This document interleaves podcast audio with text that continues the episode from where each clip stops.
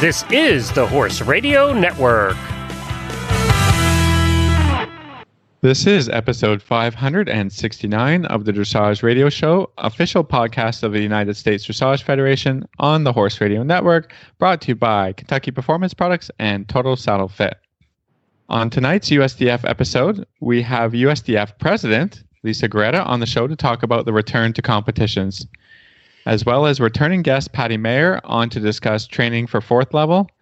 After that, we will bring you a trainer tip from Micah Deligdish.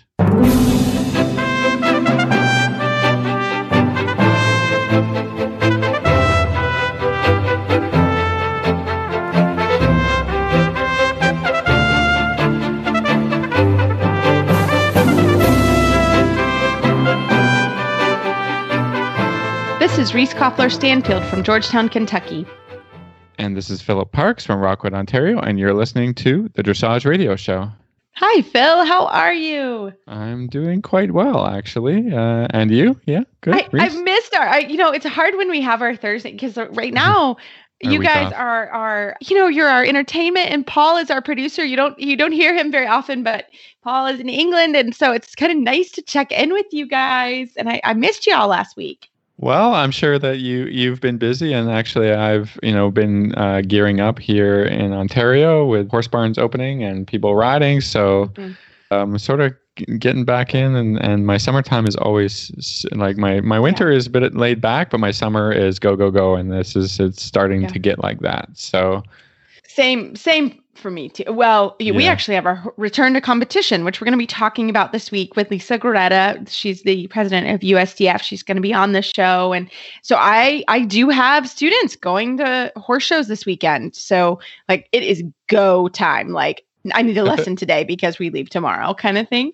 I'm not quite ready personally to go back to competition, but I did enter Follow Me's first Precinct George in a couple weeks, which is really exciting. And then I remembered okay. I better t- test it shad belly on. yeah, exactly. I'm like, oh, do wait, all the I gotta preparation work. Do yeah. all the preparations. I thought, oh, I better get that shad belly on. We have a, a local show here. Super excited. They're hosting it, and it's actually during the week. And it's a very much a laid back kind of schooling show, but it's a recognized show. Great first outing.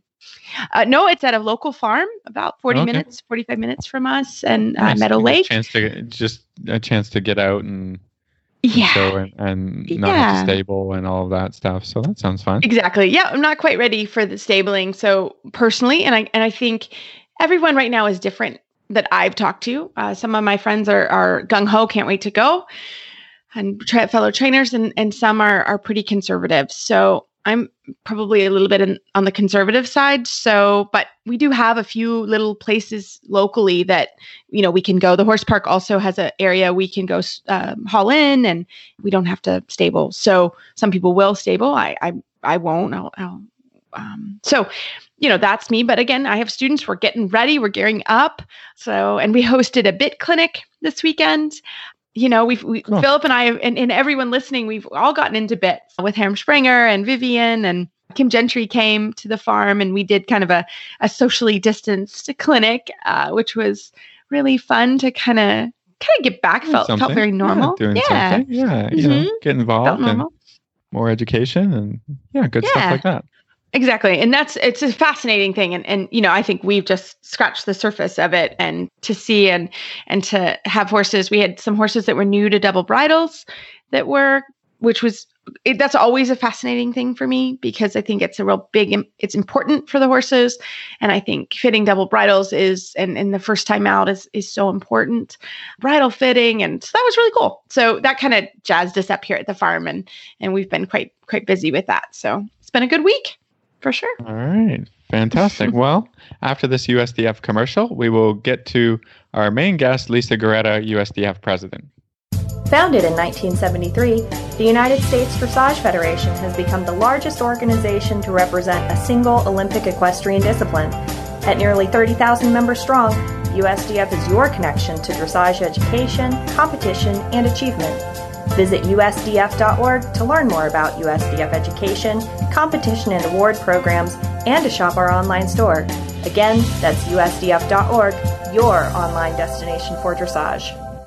Well, tonight we are so happy to have Lisa Gorretta. She is our U S D F president on the line. And Lisa, we're so happy to have you. And it is actually our U S D F second anniversary of being the official podcast. So it's fun to have you. Thank you. It's great to be back.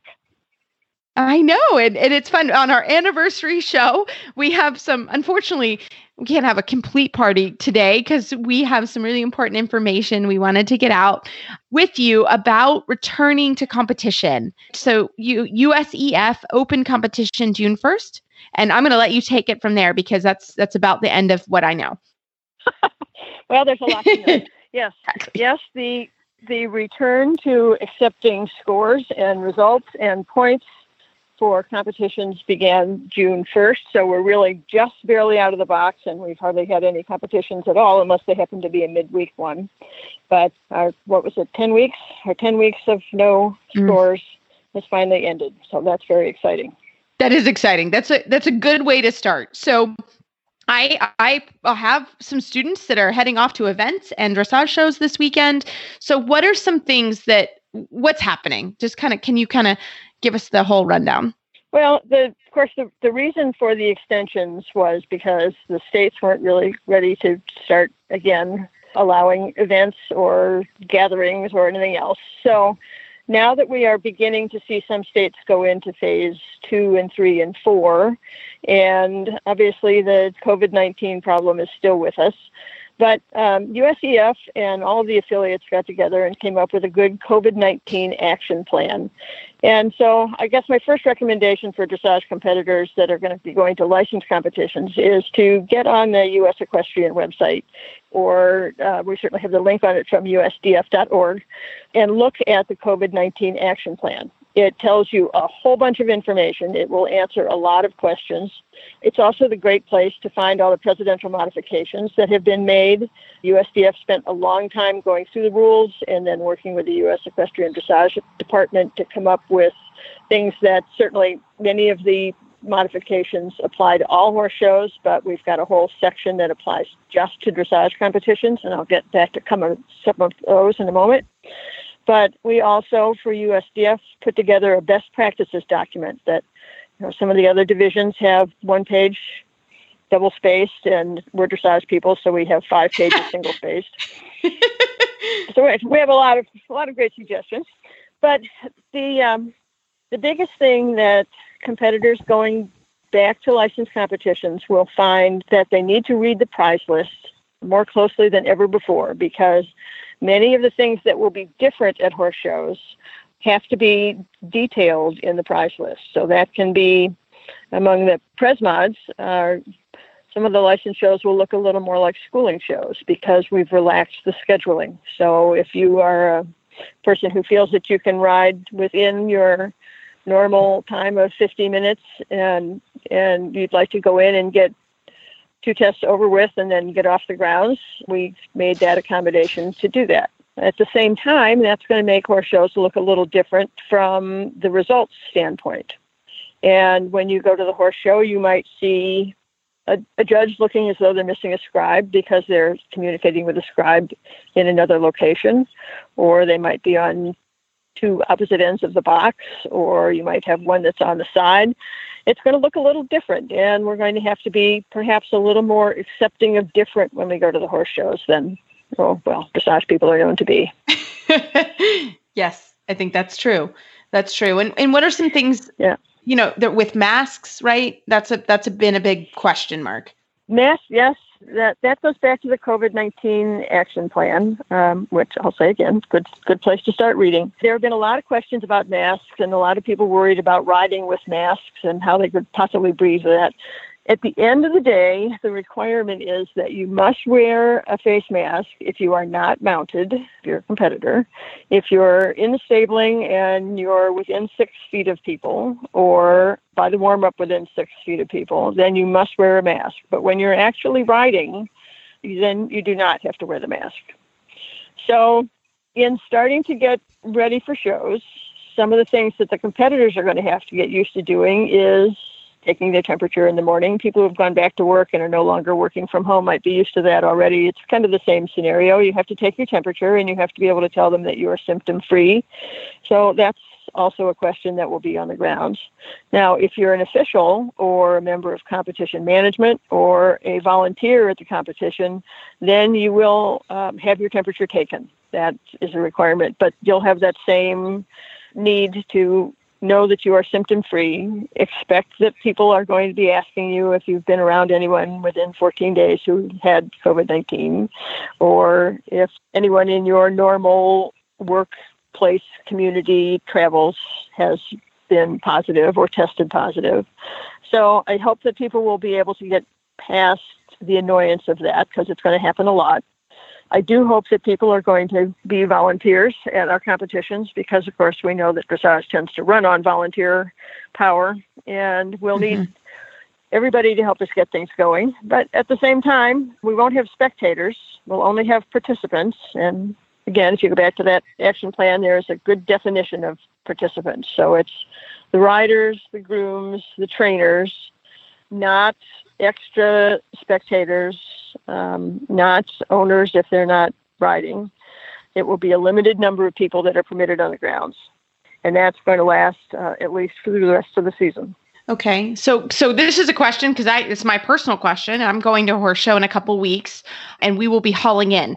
So we'll be in our our trailer and, you know, our group. When we are not, when we're at the trailer with our group, are we required to wear masks? Or are you only required to wear masks when you're in the stabling or you're in, how does that work? Well, in, in hauling in, there are a couple of things. One, when you trailer in, remember social distancing even for trailer parking. So don't, you know, mm-hmm. oftentimes you go to a horse show and you're right smack up next to somebody else's trailer. Hopefully the horse show is going to be prepared for that, but competitors are going to need to be mindful of that as well and, and park a distance away. The The within family thing is a little bit tricky, mm-hmm. but once you are on the ground and you're within six feet of somebody, you should be wearing a mask.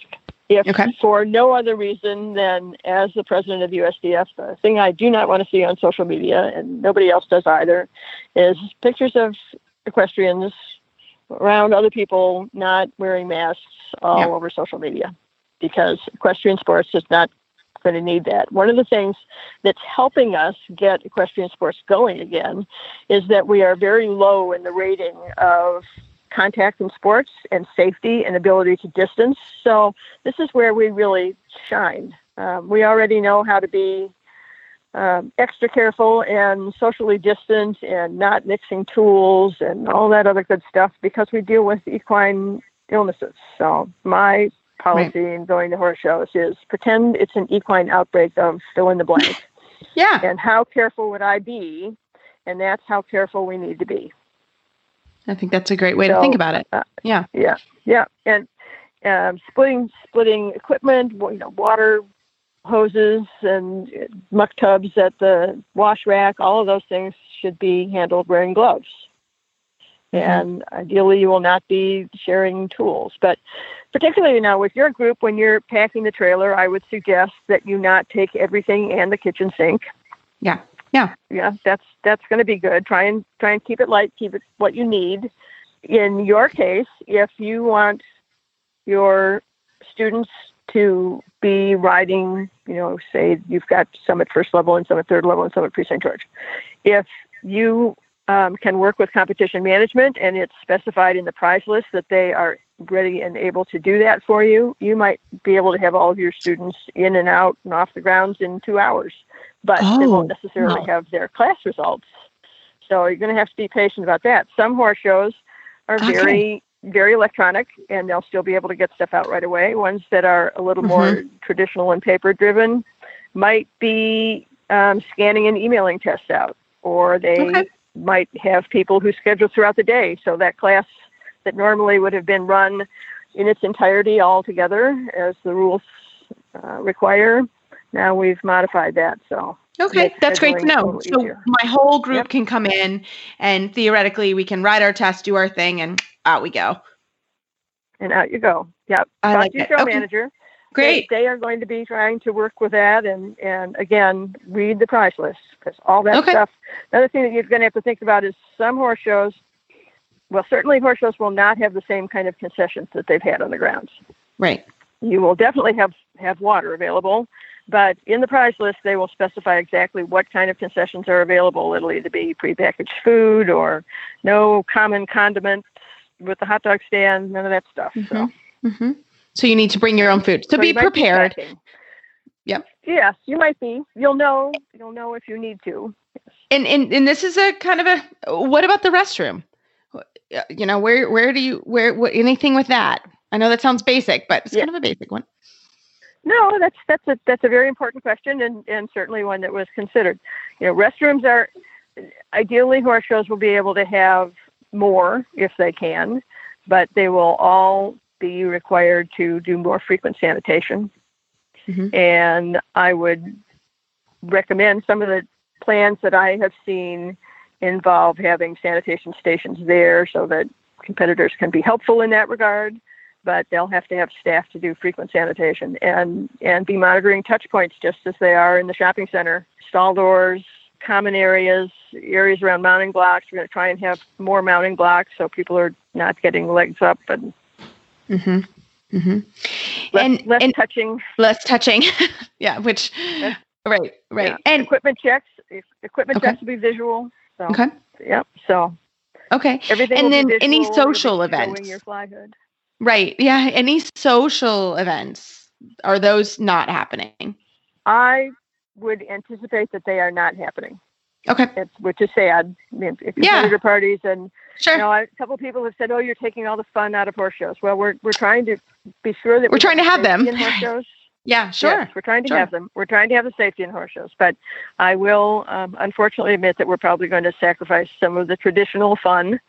Yeah. But that's that's also going to extend to you know tents at the end of the stable aisle, and and we'll have to be a little more concerned about aisle width. So. Not so much stuff in the aisles. And people are going to be asked to not stay there, right? Congregate, like come in, take care of your horses and, and go. Well, right. The more people there are hanging about, the more difficult mm-hmm. it is to remember to stay socially distant. We're, mm-hmm. Our dressage community is a generally very friendly group. We like to hang out. We like to hang out on the side of the warm-up. Now we're going to have to hang out six feet apart. It'll be an advantage for dressage because we're so many people use electronic headsets, so... That's, yeah. that's helpful, but, but distance, I expect to find some semblance of, of markers on the rails of the warm up so that people aren't standing mm-hmm. in one spot, which of course we always seem to gravitate. It's working in the ring. If there are two horses, yeah. they're always right next to each other. Yeah.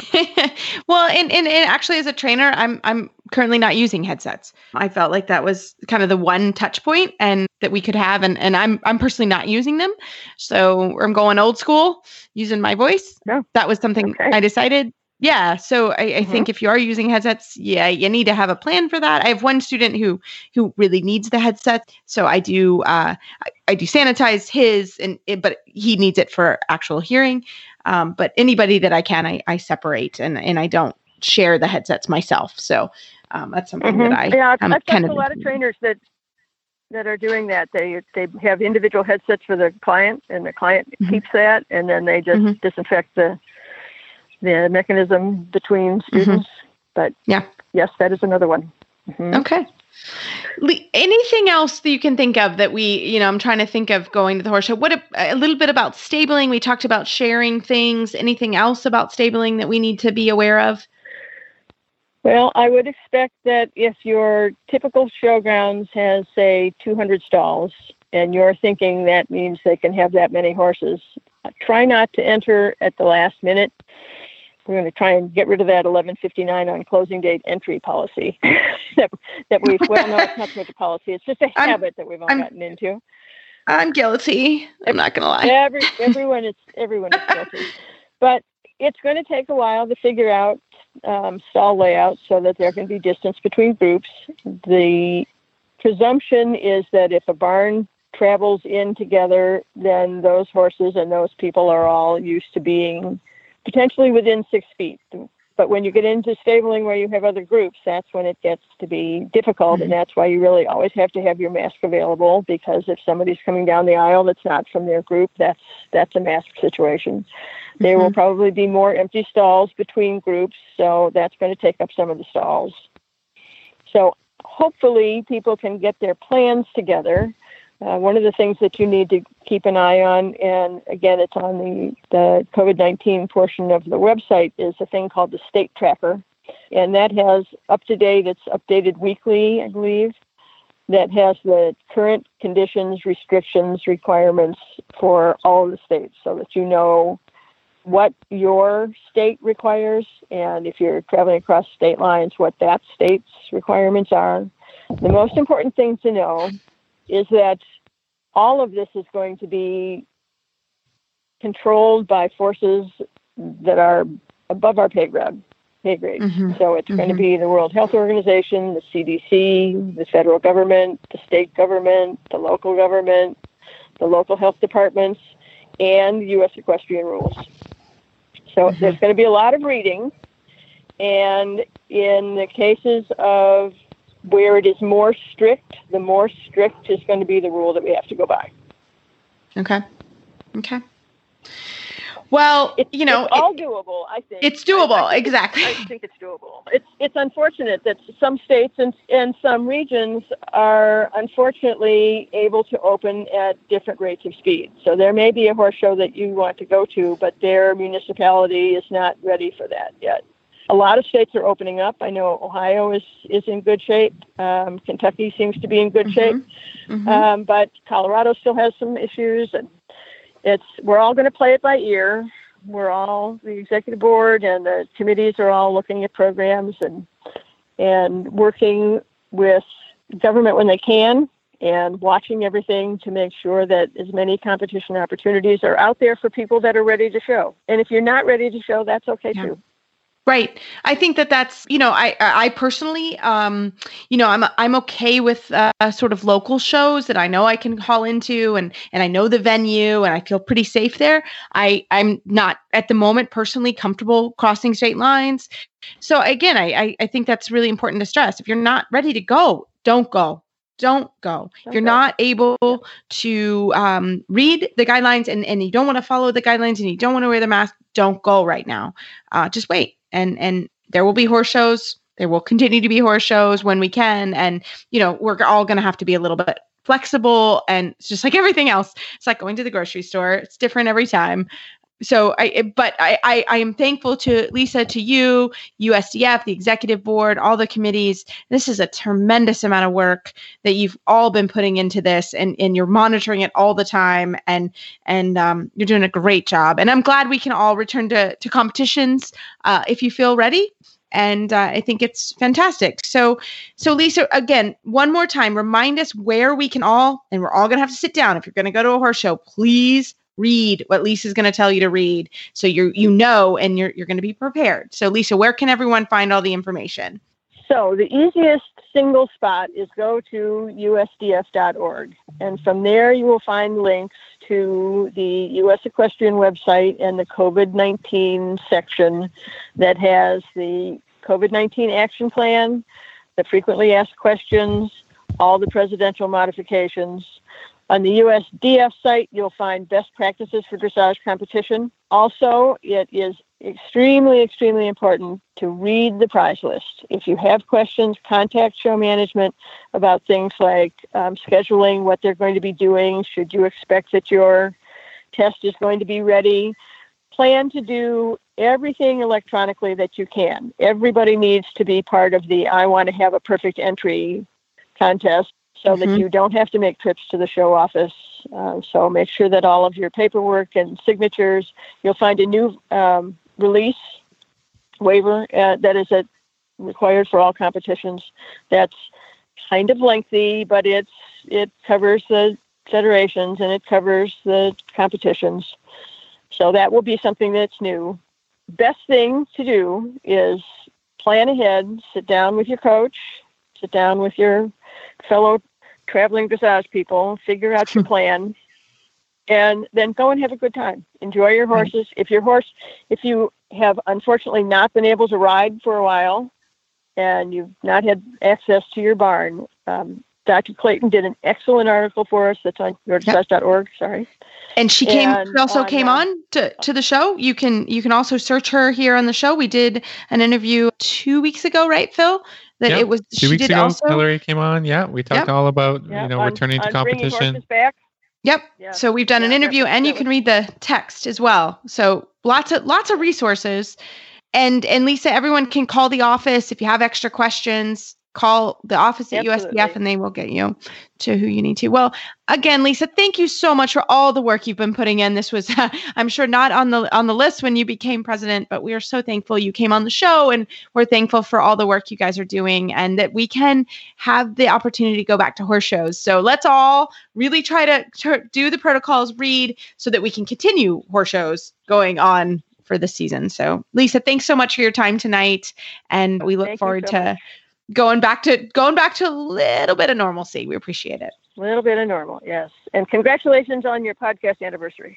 I know, second anniversary. We're we're thrilled to be the official podcast of U S D F, and we enjoy it very much. So thanks for, for having us a part of the team. Thank you. Well, right after this commercial break from Kentucky Performance Products, we're going to come back with Patty Mayer on our discussion of fourth level. Vitamin E is a powerful antioxidant that supports healthy muscle and nerve function by limiting cellular damage. Green grass is the best source of vitamin E for horses, but most horses don't spend enough time grazing to meet their needs. Hay, grain, and winter pasture provide little to no natural vitamin E. To ensure your horse's vitamin E requirements are met, choose Elevate. Elevate contains a readily available source of natural vitamin E. Elevate is cost-effective and easy to feed. To learn more about Elevate, visit the Kentucky Performance Products website at k p p u s a dot com. Well, tonight we are very excited to have our now frequent guest, who we love, Patty Mayer. She's an international um, rider, trainer, competitor. Patty, welcome back to the show. Thank you. Thank you. It's beautiful to be back. It is a gorgeous day here in Southern California, just in case anyone needed a weather report. Yesterday, not so bueno. Like one hundred six at the Equestrian Center. Today, oh, lovely.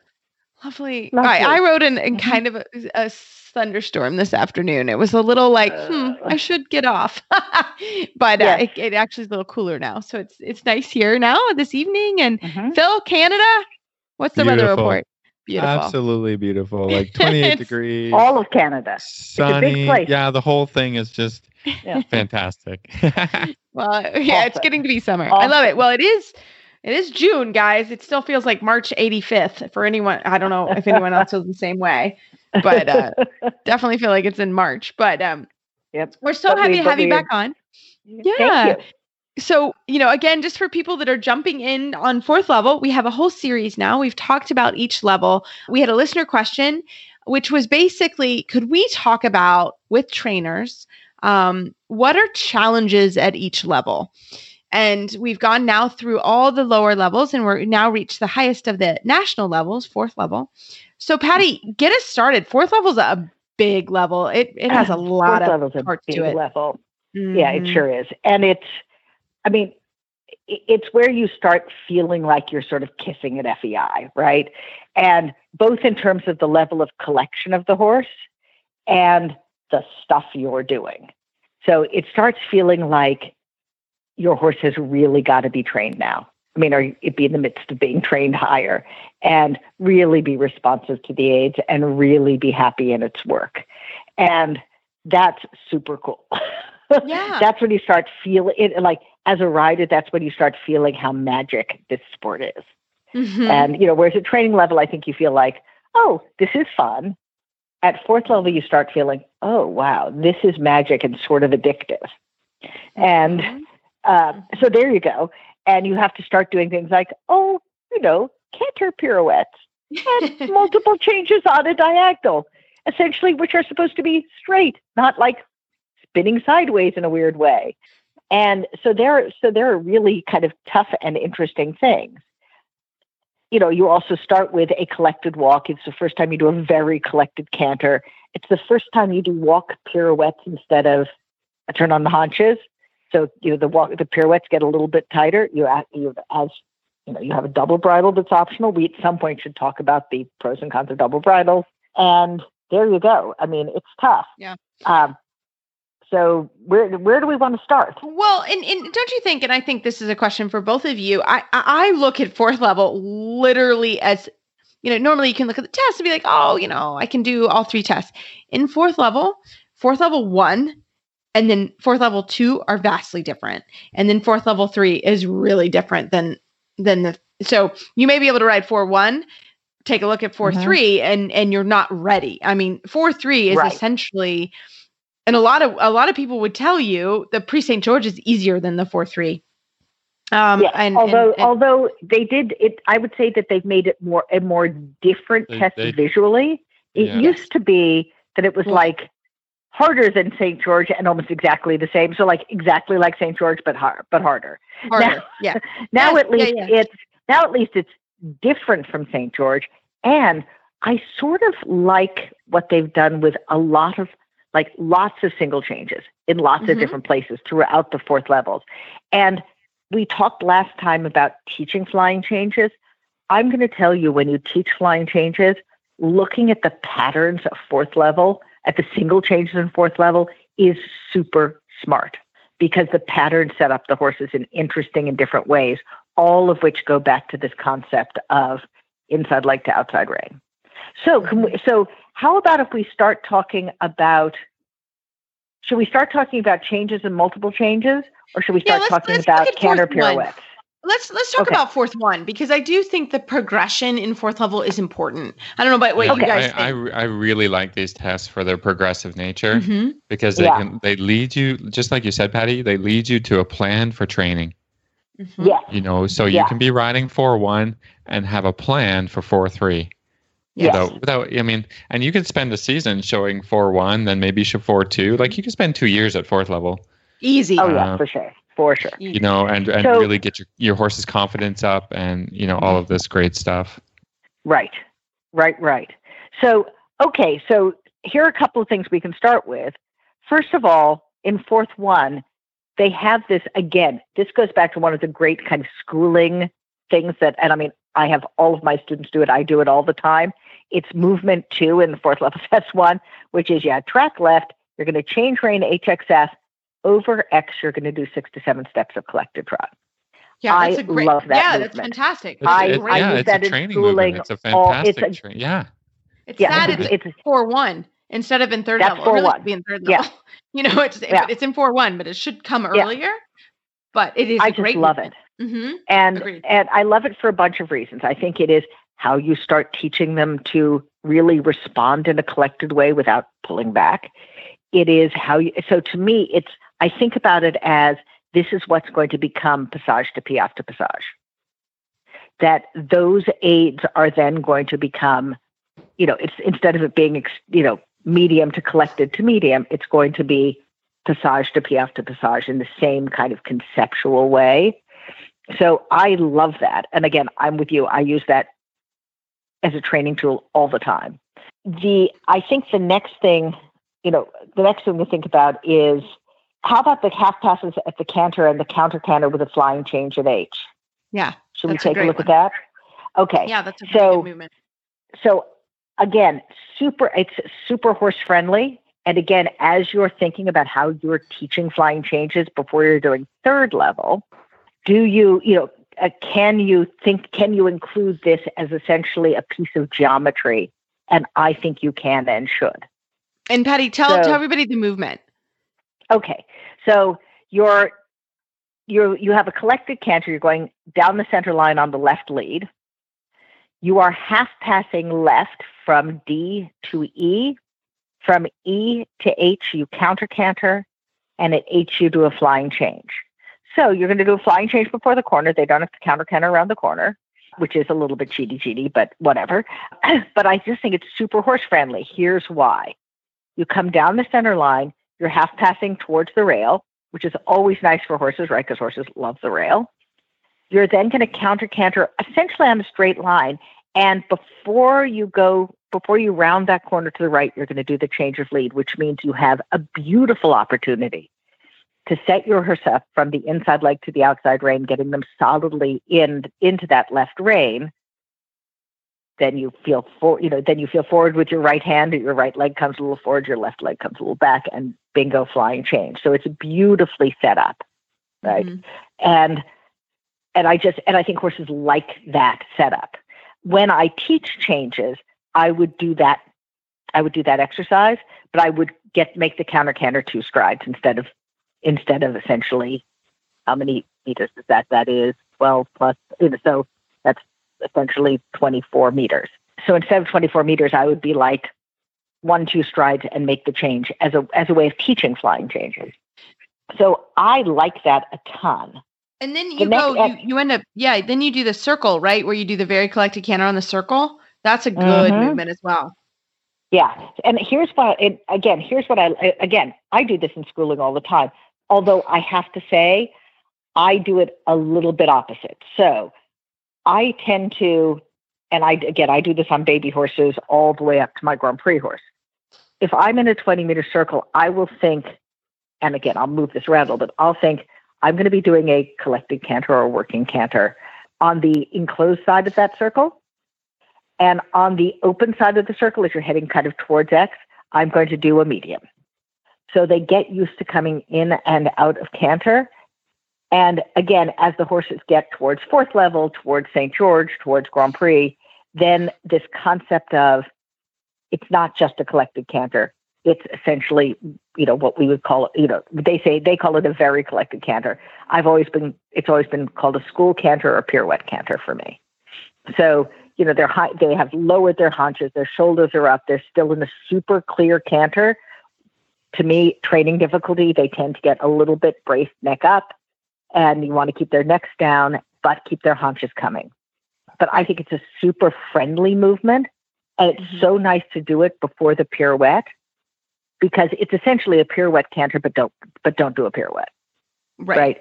And right. I You're love training that. Setup for the pirouette, which right. is, is arguably one of the hardest things to do once you, Correct. once you do that. So you do, right. then you, then you actually have three changes on the diagonal, right? One at the quarter right. line, one at the center line, one at the following quarter line. Right. And I, I, I like this as well. I think this is a great I do movement. too. I do too. Here's, however, because, you know, I'm, you know, old and this is how I do things. I do them as five time changes because it helps me to count. So just, you know, on a normal horse, and I don't do this from a particularly collected gait, on a normal horse, it's going to essentially be five times and a quarter line to seven, to quarter line. And it helps me to count it in order to center it. Obviously not required. That's not what the judges are looking for at all. But for me, it makes me be a more organized rider if I count. Whereas if not, I, I I'm have, like getting to the quarter line and going, oh, wait, what about, well, now I should like it, make an aid. But I will say with people that don't know how to count yet, yeah. the counting can can get tricky there. Right. Uh, right. I happen I happen to be coaching this test a lot right now. So, mm-hmm. um, you know, for my one student, they could do the five times or, or you know, get close. Right. My other student, that's too much. Um, right. I, so, I find, I think, yeah, go on. Oh, I was just going to say, I find with people when they first start riding this line, they really look down. So that's a big thing for oh, me is to keep your eyes up. You know, they get nervous and they start looking down. That's kind of been what I've seen. So we really work on going on the line and then riding them instead of, because it's the first time you'll see them all together. Riding mm-hmm. them as one change, canter on. Ride the next change, canter on. Ride the next change, canter on. And that mm-hmm. has been a good thing for my students because they start, again, they get nervous and, and then they want to do them too quickly. And they start, I don't, I don't know, they start moving around. And it's like, stop moving around. Think of it as instead of, oh my God, I got to do three changes on the diagonal. It's just do one, go forward. Do another one, go forward. Do another one, yep. go forward. And that has been, that's been good for my guys. Phil, how about you? What do you got going on with yeah, that? Yeah, I think that people's biggest problem is trying to get those changes exactly on the right spot. And just instead of saying, okay, you know, I want quality of rhythm. I want quality canter. I want to ride forward. And if they happen to be in, you know, at the right place, that's, that's fine. You know what I mean? Like, it's just like, yeah. don't worry about the quarter line. Just Ride, ride a few strides, do a change, ride a few more strides, just like you're saying, Reese, just ride yeah. a few more strides, do a change, mm-hmm. you know, and then, okay, if you want to get really good at riding, for one, then, you know, and, and all of that has gone well, then you start to say, okay, well, I need to count um, yeah. the right number of strides out of the corner and do, and start my first change, or, you know, or whatever. But yeah. don't, don't hold the horse back to try and do it on the quarter line. Don't hold, you know, don't, yeah. don't chase the changes. You just, just ride quiet canter. Mm-hmm. And, and, and if you've and done the, if you've done your homework changes. and, and the, and, and, the, and the changes will, will take care of themselves mm-hmm. pretty much. Right. Um, so here's, interestingly, going back to what the two of you were saying, and then let's talk about students looking up, or I don't know, professionals looking up, because yeah. we all look down because our horses' heads will actually fall off if we don't stare at them. So here's what the, you know, here's what the, here's what your, the judges are supposed to look at for this movement. So first of all, it says three single flying changes of lead near the quarter line, near as right. near the last quarter line. Doesn't have to be on it. Next, but what they're looking for, the first thing they look for is quality of the canter. The mm-hmm. second thing is clear, balanced, fluid, straight. I, they always say fluent, but I don't know why they say that. Straight mm-hmm. changes. And the last is engagement.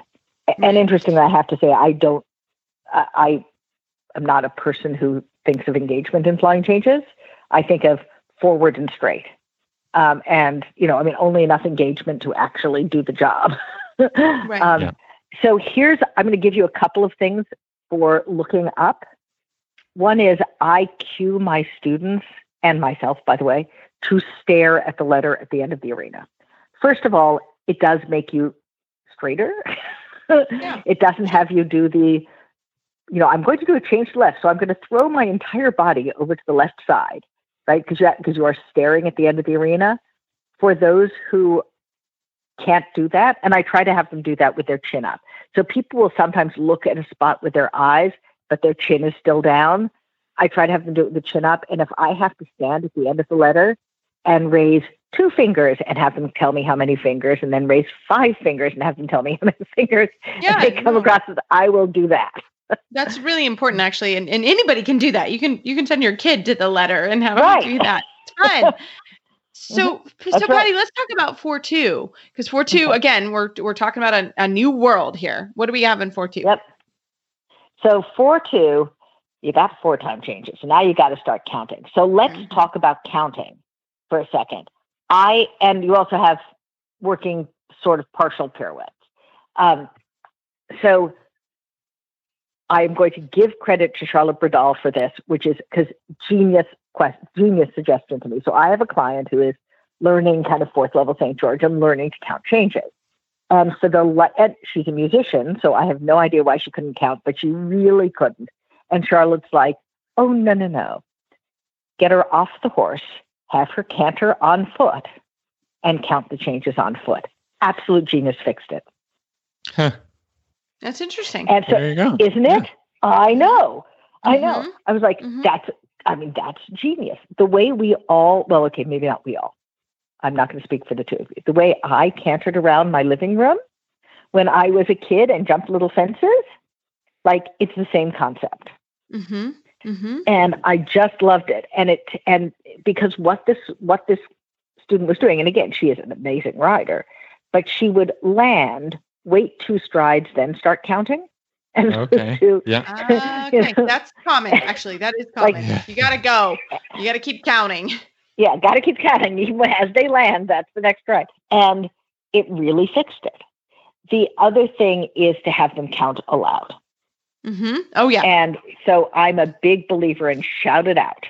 And then, you know, and then you get to the details of it should be centered over the center line. It should be, I mean, straight is not a detail to me. Straight is essential to me.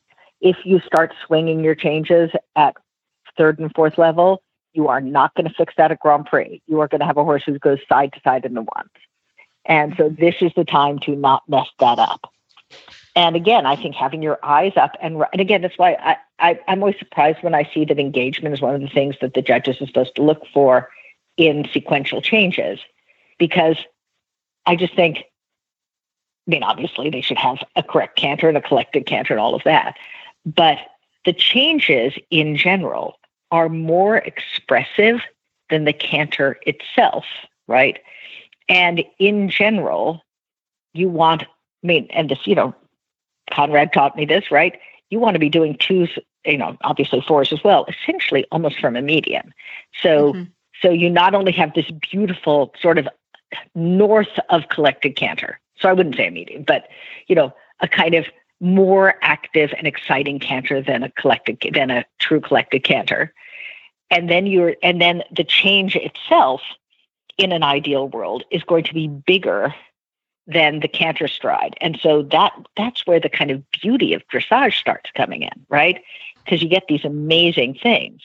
Um, I guess one thing we could talk about is, and maybe we should do it when we get to, to the kind of almost pirouettes.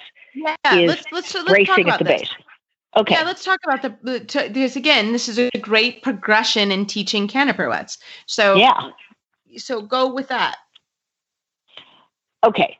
So, you know, on the diagonal, you're going to develop a very collected canter and you're going to do a working pirouette, working pirouette, but not the whole way. So in Saint George, right, you're, you're cantering essentially on the diagonal, um, you know, basically heading back towards A from, let's say, H, and you want to begin and end on that same line, and you do a half pirouette and come back.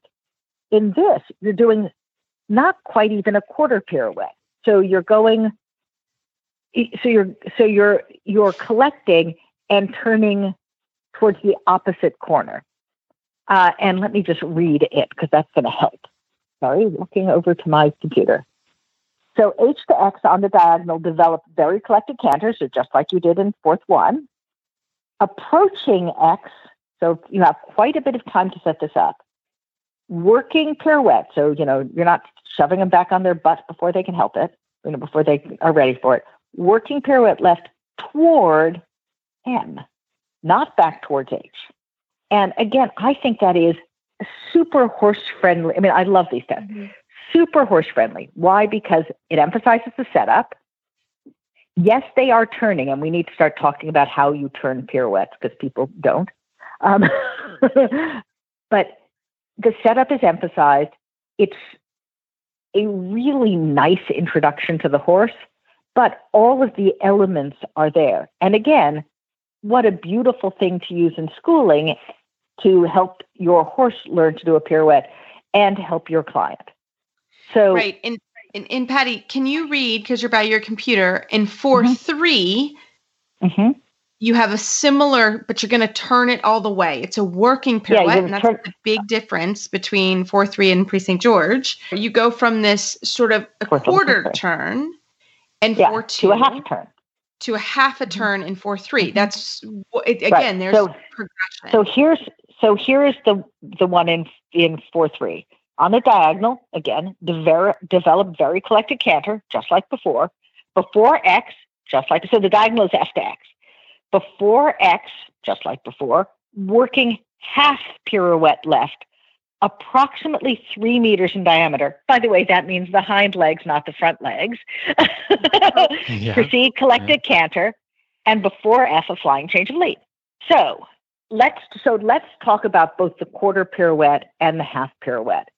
I am going to tell you that there are very few things I can really, really do in the world, but I can help people fix their pirouettes. Why? Because most people have the same trouble in a canter pirouette that they have in a walk pirouette. So by way of example, if you sit a little to the outside in your walk pirouette, or if your horse pushes into the outside aids in the walk pirouette, they are sure going to do that in the canter pirouette, right? So I tend to go back, do, and whether it's to warm up or whether it's to fix a problem that exists, um, I tend to go back, make sure that the walk pirouettes are correct, and in fact, to do those as warm up. Yeah. So well, I'll do quarter know, walk pirouettes. Do quarter walk pirouettes, and that can sometimes help horses uh, connect the dots, right? You do walk pirouette you betcha. and you go right into the canter, and mm-hmm. that's a great way. Philip, help me with this exercise this winter in Florida. Uh, this very exercise, you know, mm-hmm. you can you can do that, and it really can help the the horse, especially the big dudes, uh, yes. ladies. Uh, kind of connect some dots. So yep. I agree. Like it's a, that's a great way of, of kind of the progression. And right. I think, again, if you sort of follow the progression the tests, right? These are progression that they do a really good job with pirouettes because yeah. this is how you want to train pirouettes. Yeah, you know, this is, right. these are tests that right. teach you how to train the Pirouette Saint George, basically, right? right. Yes. Using right. these progressive ideas right. and, and, you know, helping you to learn how to train. Mm-hmm. I mean, myself for, for the quarter pirouettes, as I'm training the horse, I like to ride kind of a box, you know, a twenty meter mm-hmm. box Me in the too. arena, so that I'm getting used to riding the the quarter turns, and you know, I can make a corner if the horse isn't quite balanced how I want, or I can turn uh, a pirouette. I mean, all it is is basically two, maybe three strides for a quarter pirouette, and and sort of four, maybe five strides for you know. for a half pirouette. So mm-hmm. it's not that you have to sit down and stay there forever, and you know, you just help the horse to, you know, turn and go forward again, turn and go mm-hmm. forward again. Um, right. Because the biggest thing, uh, well, two big things in the pirouettes that I notice is that people want to crush the hind legs in, you know, overbend the horse and, and drive mm-hmm. them into too much of a, too much of a uh, travers feeling, and that's the the horse can't do you can't turn if you keep pushing mm-hmm. the hind legs out in front of his front leg. So don't do mm-hmm. that. Um, don't bend the neck too much to the inside, because you need actually in the beginning I need a little bit of counter bend to teach them to turn okay. around the hind legs. Uh, you know, like a pirouette in walk and in, in canter is the hind is the front legs turning around the hind legs. So mm-hmm. that's not possible if you know if the hind legs are too far around the front legs that you can't do anything with mm-hmm. them. You know, you can't get out in front of it a little bit. And yeah. uh, and then just sort of over collecting the horse, and then expecting the horse to be able to collect t- ten strides, twenty strides. Like, no, get in and get out, get in and get out. And yeah. then the horse can get strong and stay in front of your leg. So, so let's talk about this for a second. So because because the original listener question was, what issues have you had, training issues have you had for these exercises? So here are a couple that I've seen and and helped people with, and some that I've had as well. So one is essentially, again, going back to it, these are exactly the same problems with turn on haunches at the walk or walk pirouette. Horses will do turns on the middle. So mm-hmm. the middle stays in the center, their haunches go to the outside, and the forehand goes to the inside. That will be a three when you're competing. And it re- and it comes from two things. One is it comes from, again, this sense of the horse pushing into your outside aids instead of going away from your outside aids. And then you're right, Phil, it also is them not being kind of organized in their bodies. I'm going to tell you that one thing people do a lot in pirouettes is they are pulling back to get the pirouette. They're, they're like, collected canter, pull back now. No, no, no, no, no. Get that collected canter, and we should talk about an aiding system to teach collection and, and high-level collection. Get the collected canter, preferably without pulling back. But my God, the minute you're turning, you should be able to have your hands on that horse's ears. That it's turn needs to from come your seat, from right? your legs. It co- mm-hmm. needs to come from your seat and your legs. Absolutely. And, you know, you should be able to, you know, once you have a horse who can do full pirouettes, sit there with your hands on their ears, with them staying in a pirouette from your outside leg and your hip, because they are, because they're sitting that much, not because you're holding them in a pirouette. So the, to me, one of the big rider issues is people get panicky about this concept of hypercollection, and again, or, you know, really sitting. And again, this is why I love this, this fourth level series, because to do it without the, the stress of turning in fourth level test one, to do it without the stress of a big turn in fourth level test two, and then to kind of start heading, you know, start kissing at Saint George in fourth level test three, makes a huge amount of sense to me. Yeah. like, and the totally horses get do. That. And yeah. I mean, I'm doing it right now. Um, mm-hmm. You know, I've been in the fourth level zone and was, I did four, three, and, and I felt like now it really did set us up for the Prix Saint George, because mm-hmm. four, three, you know, they actually have to be quite handy. There's also some counter canter loops mm-hmm. that, I'm going to show my age, but this was in our young rider test twenty years ago, twenty-two years ago, whatever. Um, this was in our tests actually. And so they brought it back. It's also in the developing Prix Saint George. Um, so when you have a horse, you know, that's quite handy in the canter, they can do that really well, but it's also a really good strength builder uh, because that's really the difference. You know, we, we, when we get to Prix Saint George, it's just a strength thing. And it, and mm-hmm. it's just like, I think of pirouettes like when I go do squats at the gym, oh my goodness, when you first start, you just, they're very difficult. And as you get stronger, they get easier and easier. And right. It's the same thing. You know, fourth level, again, that's why no one should rush through this, because it's important to be able to sort of, you need to do four one, then you need to do four two, and then four three, yeah. because and and really take it to heart from the progression of training. So, um, oh, yeah. so it's it's it's a great great level. Don't skip it. A lot of people yeah. skip four three. Don't. Yeah, skip I mean, I, I'm I'm just gonna say for myself and you know for my students, it's a lot better to to be successful at fourth level than to suck at pre Saint George. Yeah.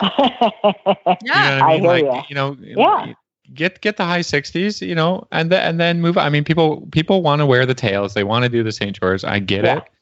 I was there, you know, but mm-hmm. it's not fun to, mm-hmm. you know, you can do it once and you're like, yeah, you know, you pop the champagne, whatever, you know, I wore my tails and da da da. But yeah. you will consistently be high fifties, low sixties if you didn't do your homework. Yeah. One day you have to go back, so might as well do it in progression rather than, you know. So that's yeah. what I think. You know, yeah, and when yeah. you're ready to do pre Saint George, you really are ready, and you didn't get, take any shortcuts, and you really earned it. And you know, right. you can get your you can get your uh, mid sixties. Right, right. Because we didn't say right. in four in four three, you actually have three time changes, which Correct. Is interesting. Yep. There's no four time right. changes, which is right. kind of which strange. Is, yeah. So, which again, I like the fact that they didn't just kind of duplicate the Saint George, right? You know, you yep. you did four you did four time changes last time. Just show us mm-hmm. that you can do three threes. Mm-hmm. And mm-hmm. again, I like, first of all, I think horses like doing threes and love doing twos. So it's, it's a little bit easier. Um, uh, it's, you know, to, as a, sh- on a show basis, the issue is centering them, because you have to wait quite a bit of time to start, right? If you're going to center them over the center line. But I also like the fact that it's just three of them. And oh, right. by the way, if your horse chucks in a two because it's getting, you know, horses love doing flying changes. Like that's their best, you know, As, as I think I said when we talked about third level, it's like bucking, but the people are, but the people give you a pat when you've done it. Like, like yeah. it's very fun if you're a horse to do flying changes. So sometimes they get a little overly enthused, and you know what? Who cares? So they, so they do once, and then, by the way, and that happens enough. So I can tell you the thing I cue a rider for, or I cue my horse to do, is I don't. I make sure I'm asking for one lead before I affirmatively ask for another. Yeah. So if if I'm if I'm doing left to right to left, I'm going to ask for the left re- lead until I'm asking for the right lead. Then I'm going to ask for the right lead until I'm asking for the left lead. Mm-hmm. I don't I don't get to neutral. yeah, with a ho- no, no, with a horse who's with a horse who's thinking this is awesome. Right, right. Um, Yeah, no, so, it's so true. And, and, and again, you know, uh, the progression here, I think that's what kind of the, the, what we're all saying as trainers is go on the progression of the fourth level and, and right. really study it for mm-hmm. training for the F E I levels, because it's really right. important. Well, Patty, oh, I mean, can, this I, can is, I actually talk about one other thing real fast? Can we do one sure. other thing real fast? You have to canter in and halt. Oh yeah. Oh, that's, that's true. true. Yeah. That's true. Yes, good point. You have to canter in and halt, which is super tough. F Y I. Super yes, tough. Train that. Definitely train so, that. So yes, train it. This is where a mirror on the short side is your friend. So here's the deal. You want to figure out which lead your horse canters is straighter on, because you are looking at the judge. And if the, if your horse is always a little hunches into the right, I would enter from the left. Go to the left.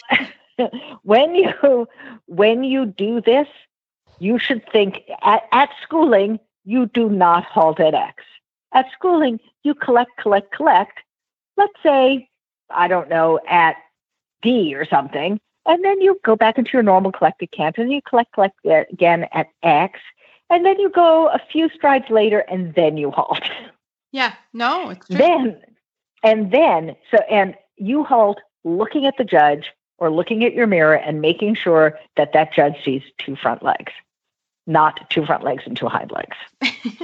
And that's hard, like surprisingly hard. Yeah. No, it's, don't forget that one. Don't forget it. It's true. That's a great reminder. Again, you know, you're going to mm-hmm. have to do that for the rest of the horse's career. You'll, you will not right. ever trot again, again after fourth yeah. level. That's a really good point. And, and that's a very yeah. trainable, trainable thing.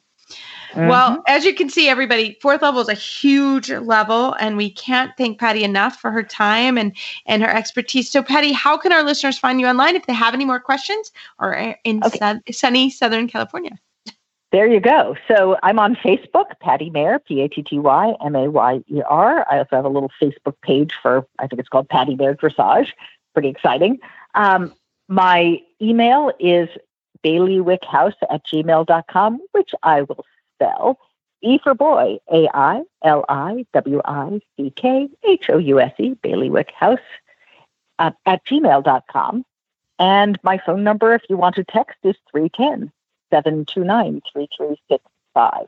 Oh, and read the test directives at all these levels, but especially yeah. fourth level, because you're going to be surprised at what is mo- most important. So you yeah. need, the directives will tell you what's the most important thing about the movement. Fantastic. Well, Patty, thank you so much. This has been so fun, and have a wonderful uh, almost weekend.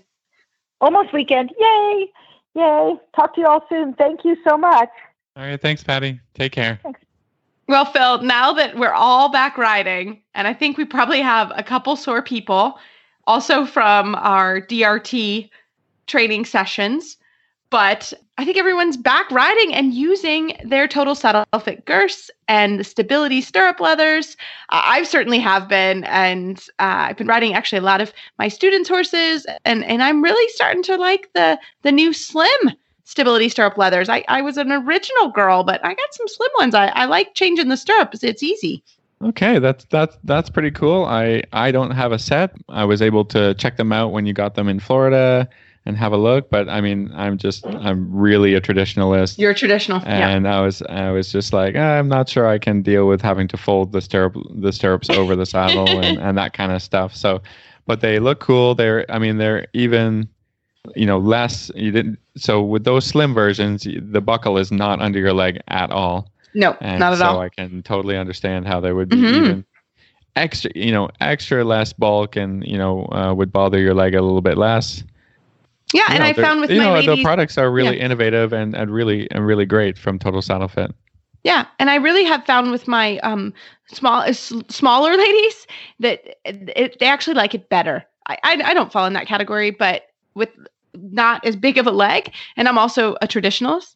Uh, they really like that, so just something to think about uh, if you're. Yeah. Um, but they're great stirrup leathers, and I think you would all really enjoy them. And I, I, we're both big believers in them. So yeah, as well, always, they're going to help. They're going to help your position, and and if yeah. you're going into shows, you know, every little bit counts.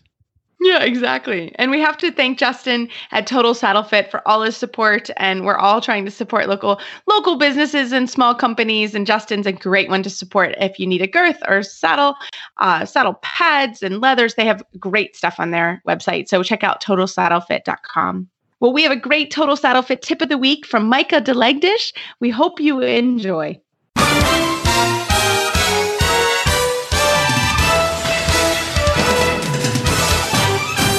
This week's dressage training tip is brought to you by Total Saddle Fit, home of the shoulder relief girth at total saddle fit dot com. Well, tonight for our Total Saddle Fit tip of the week, we are so happy to have Micah Deligdish. She is back on the show. Um, she is the twenty twenty Israeli Nations Cup representative for Israel and head trainer at Gemini Dressage. Welcome back to the show. Hi, thanks for having me. Oh, we're so happy to have you. So tell us, what is your Total Saddle Fit tip of the week? Okay. My my tip of the week would be that when you are training, and this especially goes to riders who maybe don't get to lesson every day or as consistently as they would like, would be that in your riding to not avoid your problems, to be to hold yourself accountable and honest. And if you know, oh, you know, my horse likes to be a little behind the leg, but I'm not going to, I'm not going to push him today. I'm not going to go there. Or, you know, oh, he doesn't really like to bend left as much as he likes to bend right. You know, that it's, if you want to improve, honestly, that you have to find ways to confront those problems a little bit at a time, the best way you can, knowing your horse and knowing your riding. That it's the only way to work through a problem is to face it head on, and that avoiding problems doesn't fix them. So to be really honest in your riding and aware and honest that your horse is listening and reacting the way you want is the only way to make improvements in your day-to-day riding.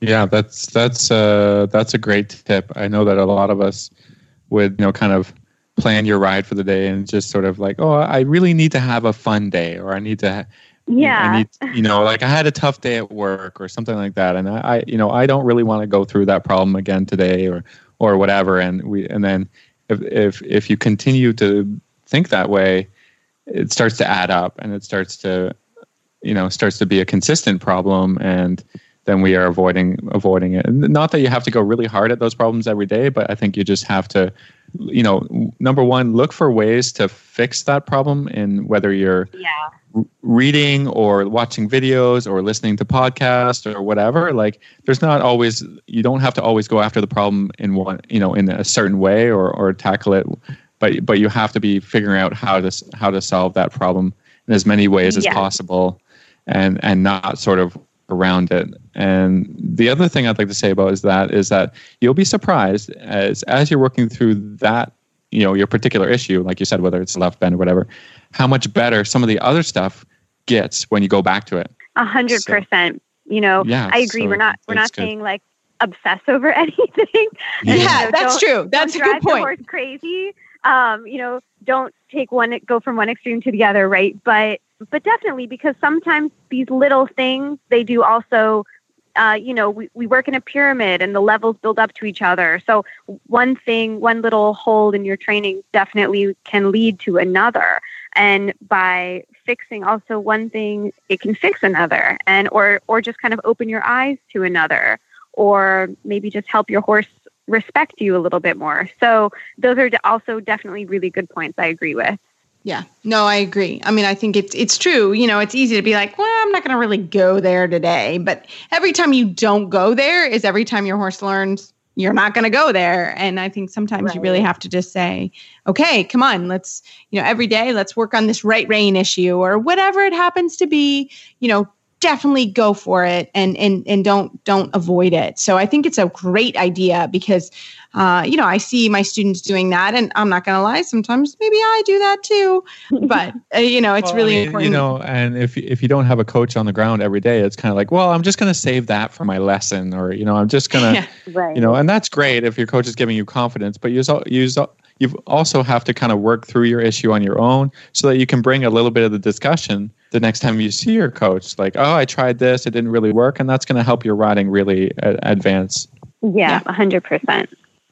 Yeah. Well, I love it. Well, we can thank you so much that, for coming on the show. And how can our listeners find you online if they have any more questions? They can find me at gemini dressage dot com or on Instagram and Facebook.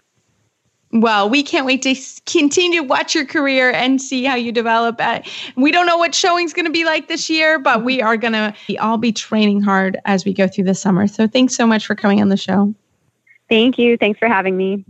Well, Phil, I mentioned just a few seconds ago about the Dressage Rider Training Program. We're on week six now. Week five almost broke me. The fitness in week five. That was there a was the break dancing. It was a step up. Oh. So, and know, I'm not going to lie. Up. I had one, one student email me, texted me some not nice things about it. Yeah. It was, it was intense. Okay. And then I, everybody. I the, the strength portion wasn't too bad. It was some ad, adductor work, which I feel like I'm pretty strong in, in the old adductors, yeah. riding a few horses a day that, you know, so, but these core work, core workouts are, are pretty killer. Yeah. I hate the fitness. I hate the fitness ones. I hate them. I hate them. I like wait till the like Sunday night at ten o'clock and I'm like, oh, gotta do it. So I've done them all. I'm just going to say, but everyone, I, I'm sure, send us emails, because it, it it really makes us laugh. And uh, we love hearing that you're enjoying it, and maybe hate us all at the same time. But again, if you're, if anyone, check it out. We're doing the Dressage Rider Training Program, all as a community. Uh, we started it during quarantine, especially when Phil was locked up. We needed to give him something to do, but now we're, now we're all committed, and it's now yeah, getting now busy, committed. But, um, I've, we've been good. We've been good. I've been doing it. So that's good. Yeah. I love it. Yeah. I love it. Well, send us some emails, and we love emails and Facebook shout outs. And if you have any questions for us, uh, we're, we're always happy to, to grab onto them and, and add it to the show. The United States Dressage Federation is your connection to dressage education, competition, and achievement. Visit U S D F dot org for more information. That's U S D F dot org, the online destination for dressage. You can find our show notes and links to today's guests on our website, dressage radio dot com. Like us on Facebook, just search Dressage Radio Show. Follow us on Twitter at Horse Radio. My website is maple crest farm k y dot com, and my email is reese at horse radio network dot com. I think the best way to find me is on Facebook, or my email is philip at horse radio network dot com. I'd like to thank our sponsors for allowing us to put on a show, and don't forget to check out all the other shows on the Horse Radio Network at horse radio network dot com. Everybody, keep your heels down, your shoulders back, stay well, and we look forward to talking with you next week.